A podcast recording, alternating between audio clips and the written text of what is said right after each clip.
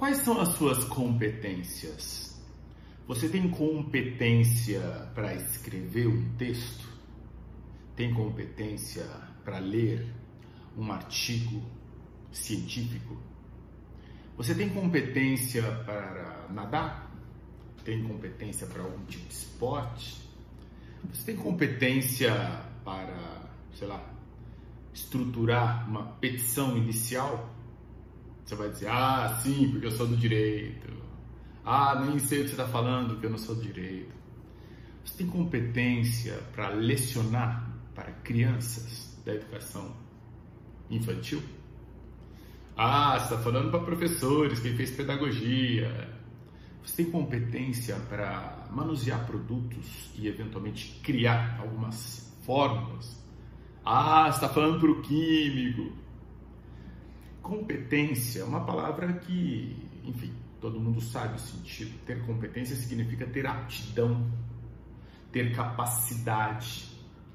Muitas vezes, inclusive, competência é, anda assim meio que quase que lado a lado com habilidade.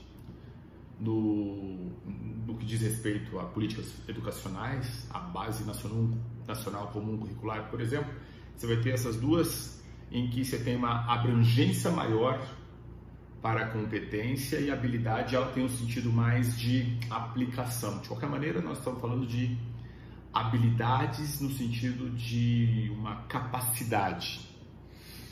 Ora, ontem o Supremo Tribunal Federal definiu por 8 a 3, decidiu, né, que a 13ª Vara lá de Curitiba não tinha competência para julgar os casos do ex-presidente Lula.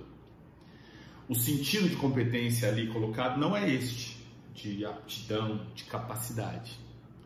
É um, um sentido muito mais simples de que não é, é o conceito de juízo natural.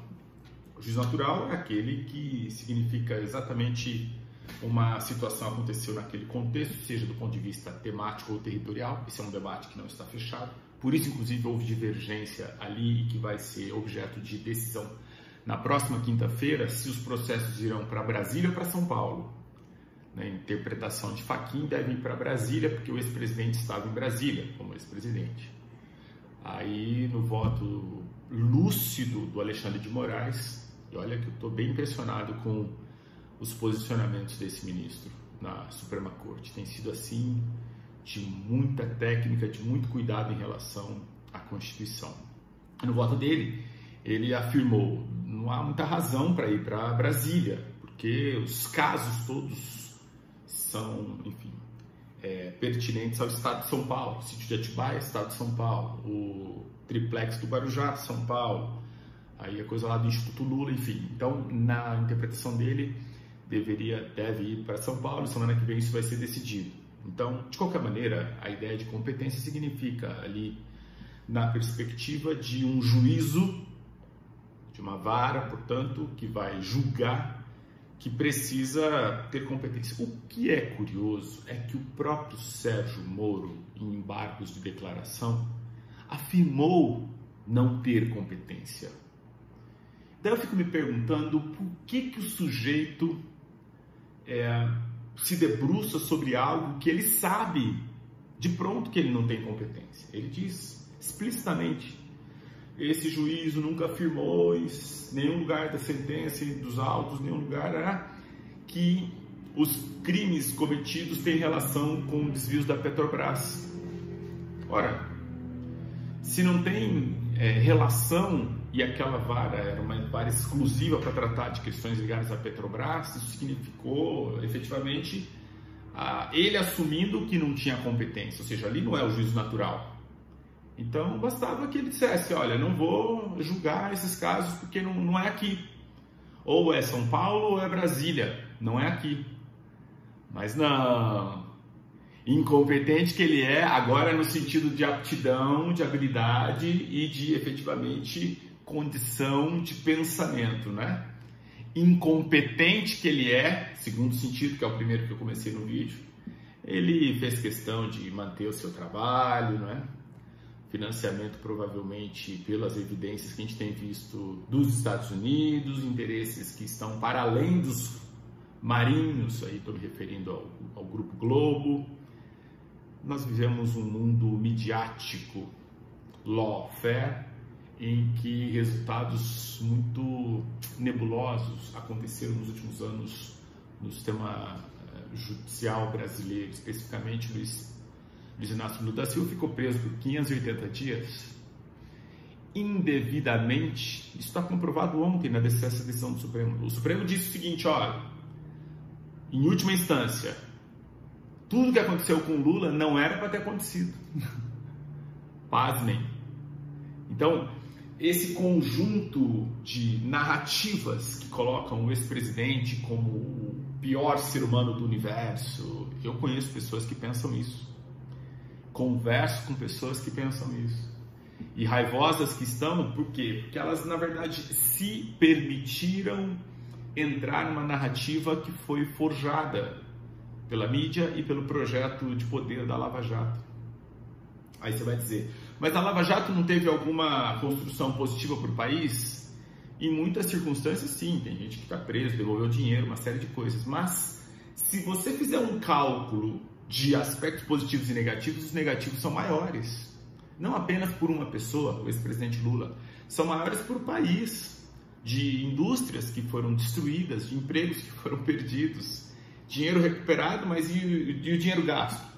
Gente, veja, se tudo isso agora foi anulado, você imagina o valor, o volume de recursos financeiros para cada operação, aquelas operações midiáticas que passavam no Jornal Nacional todas as noites? Você imagina a quantidade de recursos financeiros que foram colocados ali e aquilo é tudo dinheiro que foi para o lixo. É como se fosse dinheiro de corrupção. Por quê? Porque houve um desvio intencional, se sabia que estavam fazendo as coisas erradas, não estavam seguindo o devido processo legal, e com esse desvio você está tirando dinheiro que é dinheiro nosso, nosso dinheiro dos impostos, foram para o lixo. E aí eu pergunto: quem é que vai devolver este volume de recursos? Quem é que poderia fazer um cálculo do quanto foi gasto, de quantos milhões foram gastos nesses seis anos de Lava Jato, nos casos especificamente de desperdício. É muito dinheiro. Então é, é preciso tomar muito cuidado, porque para combater a corrupção não é possível combater a corrupção com corrupção. Sérgio Moro e os envolvidos foram corruptos na medida em que não seguiram o devido processo legal. Corrupção não necessariamente tem a ver com desvio de recursos. Corrupção tem a ver com corrupção, portanto, com corromper-se. Aquele que se corrompe é também um corrupto. Sérgio Moro, a Lava Jato, em especial, nós estamos com essa clareza e certeza a partir da decisão de ontem. Então, mesmo os lavajatistas, que eu entendo, saudosos que foram às ruas, ah, agora sim, vamos ter justiça no país. Sinto muito, vocês foram enganados. Foram enganados por uma narrativa construída de forma injusta, corrupta e que deixou esse legado de que o judiciário talvez não deva ser muito considerado. Qual é a seriedade de um judiciário que fez o que fez? Daí tudo bem, vamos agora pensar daqui para frente. Ontem essa decisão de 8 a 3 é muito importante porque ela significa, talvez, que o judiciário tenha resolvido colocar de novo esse trem no trilho, porque ele estava fora do trilho. Estava absolutamente fora de controle, indo por um caminho ou outro, e agora, quem sabe, tenhamos essa possibilidade de reconhecer que o trem está no trilho e quem sabe nós tenhamos um judiciário, um judiciário que se preocupe com a, especificamente o Supremo, né, com a questão da Constituição com o devido processo legal. O judiciário não tem que combater crimes. A fala, inclusive, do ministro Fux, que é o presidente da corte, foi muito infeliz, porque a argumentação dele foi na direção de defesa da Lava Jato. Então, eu não me importo com o paciente. Eu estou aqui para defender um projeto de poder. É muito sério. Felizmente, ele não foi bem sucedido e o grupo considerado lavajatista da Suprema Corte parece que acordou. Fux ficou sozinho. Porque o voto do Nunes Marques não foi exatamente um voto que considerou evidências do processo. Ele contou uma série de inverdades. Quem fez uma análise muito cuidadosa foi Reinaldo de Azevedo. Hoje é dia 16 do 4, pega lá no UOL, no blog Reinaldo Azevedo, para que vocês saibam exatamente desses pontos. E Marco Aurélio, Marco Aurélio, tá, tá, tá para aposentar e ele, evidente, que tem que fazer sempre esse tipo de voto para ser contra-majoritário. O que é muito bom. Talvez ele não goste daquela expressão que toda unanimidade é burra, então ele realmente não gosta da ideia de unanimidade, para que ela não seja burra, tem que ter dissenso, e ele sempre vai ser contra-majoritário. Você vê que tem muitas votações que o Marco Aurélio sozinho, embora as últimas tenham tido o Nunes Marques por razões outras. É isso. Fiquem bem, Vamos confiar que estejamos agora num outro momento, um momento de defesa do processo judicial. É muito importante confiar no judiciário. O judiciário não é um, uma esfera política, pelo menos não é do ponto de vista de eleições. Né? As pessoas estão ali não porque entraram pelo voto, entraram por competência técnica, em tese. Em tese. Fiquem bem, Samuel Mendonça, Topa Pensar, inscreva-se nesse canal, divulgue, compartilhe, vamos crescendo cada vez mais. Até!